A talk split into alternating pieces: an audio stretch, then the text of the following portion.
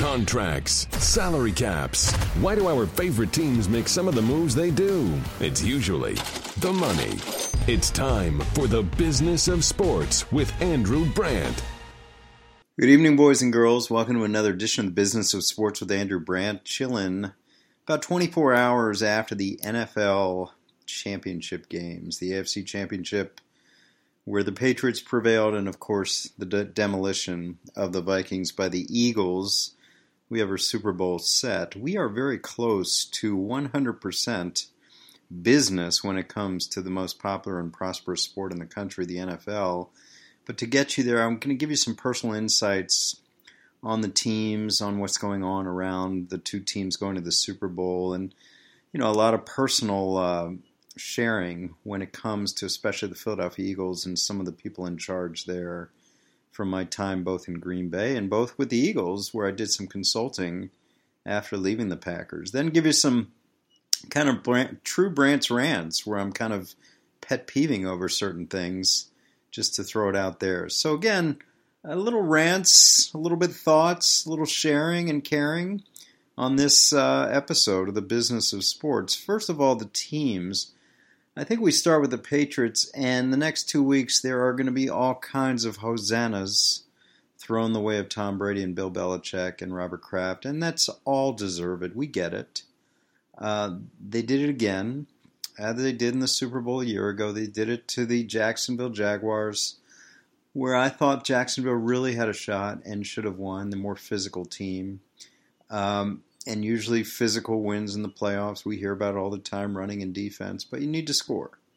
And they needed to score more, and Brady's going to score. So it's interesting, you know, in this year, it always seems like there's something with the Patriots. And if you subscribe to those theories of disrespect or playing these cards or playing the cards that you're dealt or sort of the, the get back uh, approach, well, that's happening. Yeah, because of the ESPN article, perhaps, that said Brady and Belichick and Kraft maybe aren't as copacetic, aren't as harmonious as they have been in the past, and maybe some things about Jimmy Garoppolo and the trainer Alex Guerrero. Let me just comment quickly on those two things, because I think we need to put this in context. First, on any issues with Garoppolo being there behind Brady, Listen, I don't know Tom Brady, and maybe very few people do. But I'd be surprised if there's not some insecurity, or was, about having the next big thing right there next to him every day. I worked with Brett Favre. He didn't necessarily like the next big thing coming in that's going to replace him, whether it was initially Matt Hasselbeck or Aaron Brooks, both of whom we traded because we knew Brett was had a long runway in his career. And then, of course, Aaron, where their relationship started out frosty between Brett, Ro- Brett Favre and Aaron Rodgers. I get it. I'm sure a lot of the franchise quarterbacks are like that.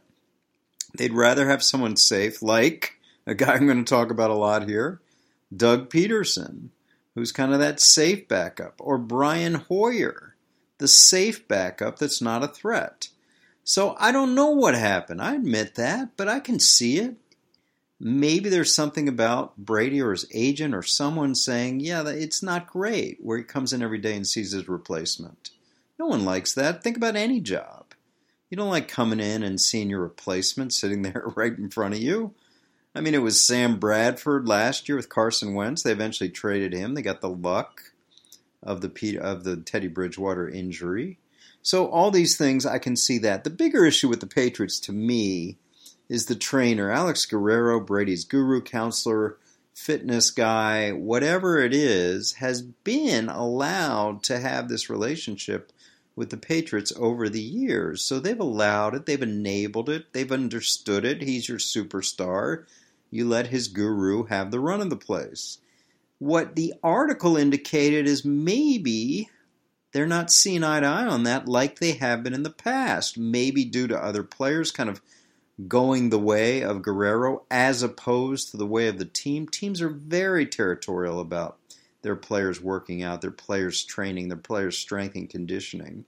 And this happens a lot more than you think. Right now in the NBA, you're hearing about Kawhi Leonard and the San Antonio Spurs. Maybe there's some disagreements. Here's a quiet, nice guy, it seems, but there's some issues about treatment, about recovery, about the same things we keep talking about surgery, other doctors.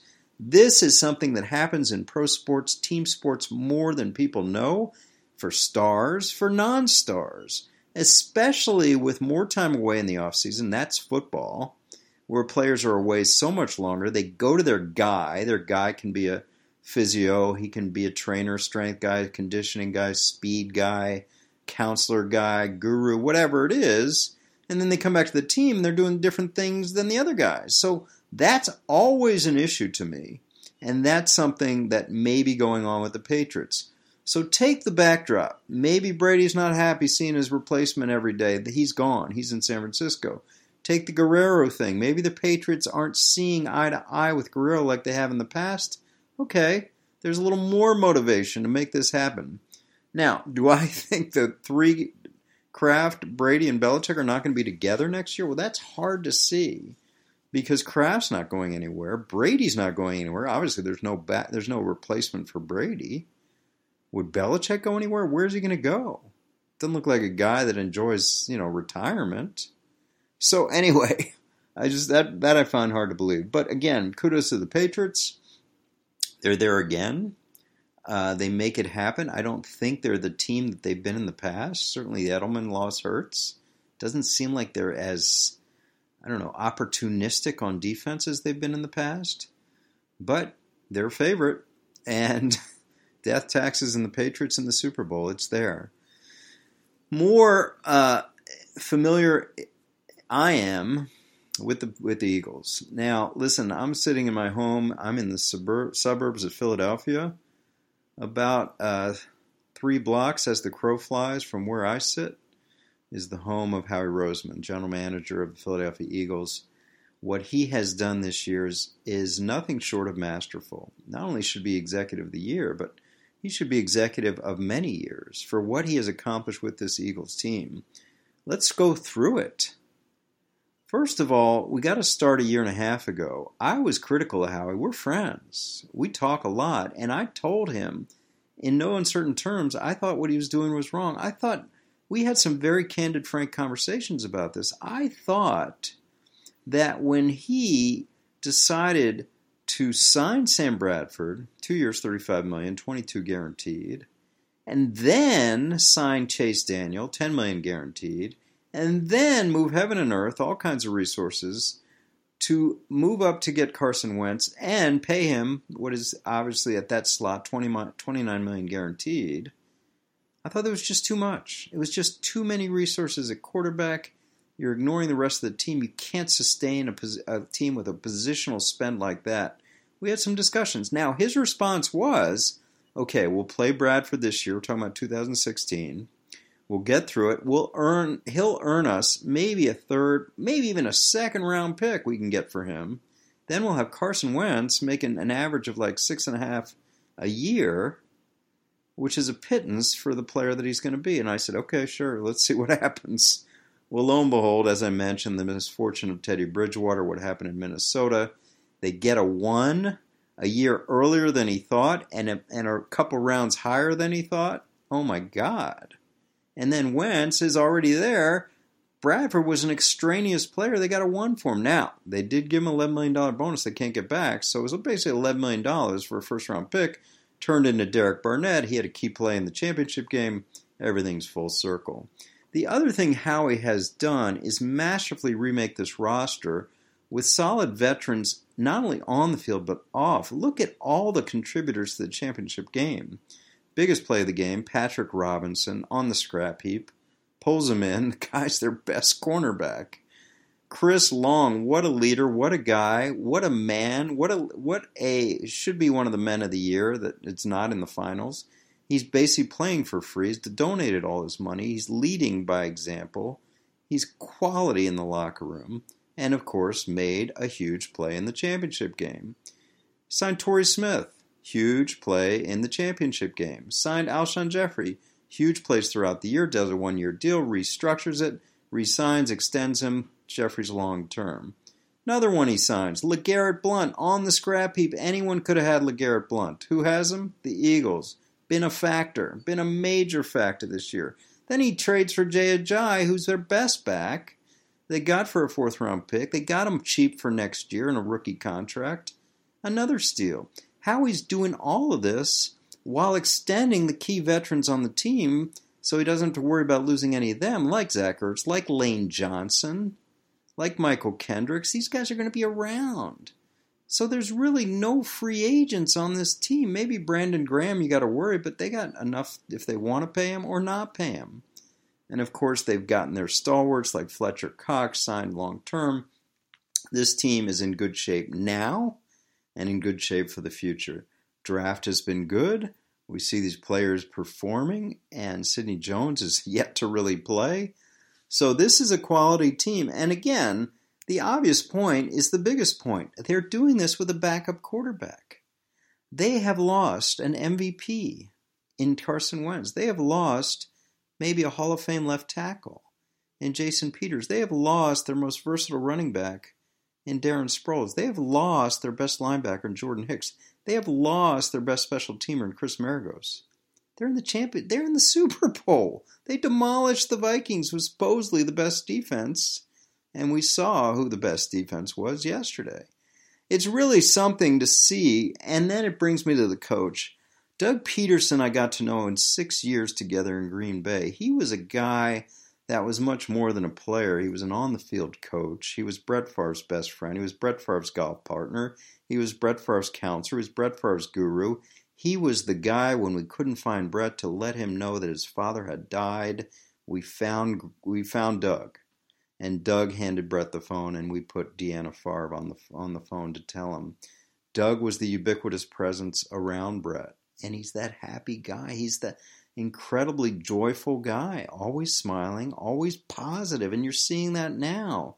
The resilience that he's shown has just been amazing with this team. Losing all those players, being left for dead by the media, by the common narrative. As soon as Wentz went out, everybody's the Eagles are one and done in the playoffs. And they've done it. And they've done it with a backup quarterback. Who else in the NFL would be in the Super Bowl with a backup quarterback? Which begs the question how dominant would they be if Wentz stayed healthy, and how dominant will they be when Wentz is healthy? They're five and a half points favorites in the uh, underdogs in the Super Bowl. They'd be favored. I think they'd be favored over the dominant Patriots with Wentz. So it's an amazing job by Doug. Doug was a guy that was our backup, as I mentioned. A couple years there, I would try all these guys in the offseason to try to sign them behind Brett and no one would come. They just said, "Well, I'm not coming there because a it's cold and b I'm never going to play. I want at least a chance that I'm going to play." I remember calling players you may not remember, like uh, Chris Chandler, Kerry Collins, Trent Dilfer. Would they be our backups? They didn't want to be backup in Green Bay, so I'd call Doug. Doug, you want to come back? Sure. You want to do a contract? Here we go. We'll spend a couple minutes. I give him some incentives if he played. He never did. And we off we went. And he'd come back and he'd be happy and he'd be joyful and never have a bad day with Doug Pederson. So that is evident now. He just doesn't get down. He doesn't let his team get down. He allows leaders to fl- to thrive like Chris Long, like Malcolm Jenkins, like Torrey Smith. He allows them to be who they are. He's an incredibly off, skilled offensive mind. Remember, we were here when he was hired. Oh, the Eagles settled. They really wanted Ben McAdoo. They wanted this guy. They wanted that guy. Well, they've got the coach of the year in my mind, and he's only getting better. So matching him against Belichick, I think it's going to be wizardry. I think it's going to be awesome. That's what I look for in this Super Bowl. What a Super Bowl it's going to be because I think these are the best coach teams in the league, and frankly, the best teams in the league. That's what you want, right? The number one seeds. All they had both had to do was win two home games. They did it. I said it at the time. I stayed with the Eagles through the Wentz injury. I said this team is really, really good. They are solid at every position, this team. So kudos to Howie, kudos to Doug Pederson. What they've done with this Eagles team is extraordinary. As we head into this time of hyperbole, a couple things that have sort of rants that I have about what I hear all the time. you know, this idea of quarterback, this idea that oh look, when look at the finals, you had you had Blake Bortles, you had Case Keenum, you had Nick Foles, along with obviously Brady. You know, the other the point about that is hello, who did those three beat? Well, Bortles beat Roethlisberger, Keenum beat Brees, Foles beat Ryan. You know, three superstar franchise quarterbacks making twenty plus million a year. So when this idea that you have to have quarterbacks, well, no, you have to have a great team. It's the ultimate team sport. Players are on the field less than half a game. They're they're along with ten interdependent parts. They don't play defense. Remember that. So yes, a quarterback makes up for deficiencies, and yes, the superstars earn their money like a Brees, like a Roethlisberger, like a Ryan at times. But you get up against these great teams, it's team. And even the great quarterbacks can't carry through that. Look at all the quarterbacks on the sideline, not even in the playoffs, some of whom have gotten the huge contracts in the past year, like a Matthew Stafford, like a Derek Carr, like an Andrew Luck. Well, Luck and Rodgers will put off because of injury, but even besides those, you have Eli Manning, you have Philip Rivers. Big time money contracts. Kirk Cousins made 24 million this year, finished 7 and 9. So all these things are out there, and we'll talk about the quarterbacks and free agency going forward. That's not for this discussion. The other thing that gets me about quarterbacks is like, you know, this idea that well, no one's going to watch the Super Bowl if it was Foles and Bortles or Keenum and Bortles, and now it's Foles and Brady. Well, come on, people are going to watch the Super Bowl. You know, it's ridiculous. Of course, they're going to watch the Super Bowl it sort of feeds in this notion that the NFL is in trouble, which obviously it's not. These are salad days for the NFL. People are 40 something million people are watching these championship games. No one gets that. No sport, no entertainment. There's reports of was it nine, seven or eight of the top 10 programs last year were NFL. Whatever it was, 37 of 40, 64 of 100. I mean, you kill for that if you're a network. So yeah, we hear that bidding is going to Fox is jumping in the Thursday night bidding. We know they're going to have deals. We know the price is going to go up on Thursday night. We know the price is going to go up on Sunday and Monday. Because not only are you going to have the networks, you're going to have the digital media giants in it too. So let's get past that. Let's get past the myth. So one myth, it's all about the quarterback. Yeah, no, it's not. It's about team. It's a team sport. Quarterbacks play less than half the game. Another myth the NFL is in trouble. Good luck with that one. Those predicting the eventual demise of the NFL are going to be waiting a long, long time. Listen, I get frustrated as hell with the NFL with these stoppages. I don't like having to sit three and a half hours or even three hours for a product with 12 minutes of action. It infuriates me. If I was commissioner, that's the first thing I do. Make it a two hour product. Won't change a thing about enjoyment will only increase it in my mind. But we are where we are. That's what, and the NFL is, in spite of that, killing it and killing it, no matter the protests, no matter the concussions. I say this all the time. When I lived in Barcelona, lived in Spain, I said, you know what? It seems like they mainline soccer into the veins of these kids when they're five years old. It seems like that with the NFL here. Another myth uh, the Rooney Rule no one's abiding by the ruling rule. Well, here's the problem. That's a myth. And the problem is everyone is abiding by the Rooney rule because all it does require is interviewing minority candidates for head coach and general manager. That's being done. The problem is like the Raiders. When you have a coach like Gruden that the Raiders have zeroed in on and it's all go, what are you supposed to do? Of course, they interview a couple minority candidates. That's what they have to do, so they do it, they comply. But what are you supposed to do? And that's the real issue with the Rooney Rule. What are the Raiders supposed to do? They got their guy.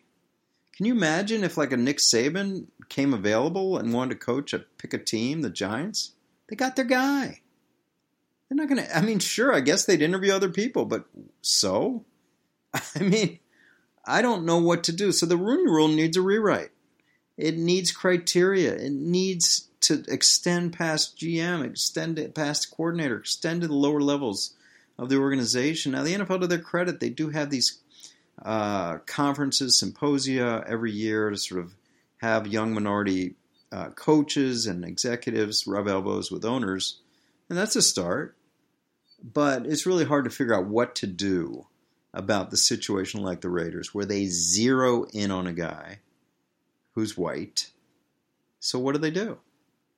Well, they have interviews that are meaningless because they have to. It's got to be a way to do that. Smart people come up with a rewrite for that rule. It's got to happen. Final pet peeve, Brandt rant, is with this idea of coaches not being hired until the Super Bowl is over for the Patriots coaches. We hear reports, we have heard reports for weeks. Matt Patricia, the coordinator, defensive coordinator for the Patriots, taking over the Lions. Josh McDaniels, offensive coordinator for the Patriots, taking over the Colts. Pat Shurmur was rumored for weeks taking over the Giants, and now it's announced. Why? Why don't we announce that before? We know they're taking over these new teams. Their current teams know. Their future teams know. Their current fan base knows. Their future fan base knows. Their current owner knows. Their future fan base knows. The media knows. The NFL media reports it. Why are we playing this charade? So my point is, we're all adults here. We get it. And and to say that these guys we don't want them focusing on the next job, come on. Whether you announce it or not is not going to change that. And they've been leading these peripatetic existences forever where they focus on the next play, the next series. They're not thinking about the next job in the playoffs. So again, Pat Shurmur, welcome to the Giants if you were thinking about the Giants and that's the reason that Case Keenum and the Vikings played so poorly, so be it. I think it's poppycock. I think that's ridiculous, but we'll see. That's my pet peeve there. Let's let's all realize we're adults here. Okay? We get it. Let's announce their hires when they're hired. When we know that everyone knows they're hired except uh, a formal announcement. So make the announcement. We're all adults here. Those are my rants. Those are my impressions. Those are my personal thoughts on Howie Roseman and Doug Pederson. My thoughts on the Patriots, Alex Guerrero, and of course Brady and his now gone Garoppolo partner there. So that was another edition of the Business of Sports with Andrew Brandt. Boys and girls, hope you enjoyed it. Hope you're enjoying this off week in the NFL. Oh, yes, there is a game. It's the Pro Bowl. Well, okay. That's fun. A couple hours of practice a week. They play hard in the fourth quarter make a lot of money for that game. Players do. So enjoy that. Enjoy the off week. I'll be back Super Bowl week with another edition of the Business of Sports with Andrew Brandt. Follow me on Twitter. Listen to the podcast on iTunes. Give us a nice rating. Stitcher, TuneIn, RossTucker.com, wherever you hear your podcasts. And again, we'll be back next week with a Super Bowl edition of the Business of Sports with Andrew Brandt. Thanks for listening to the Business of Sports with Andrew Brandt. Make sure to subscribe to this podcast so you never miss an episode. You can also get additional insider insight by listening to the Ross Tucker Football Podcast, Fantasy Feast, Even Money, and College Draft Podcasts, all at rosstucker.com or wherever podcasts are found.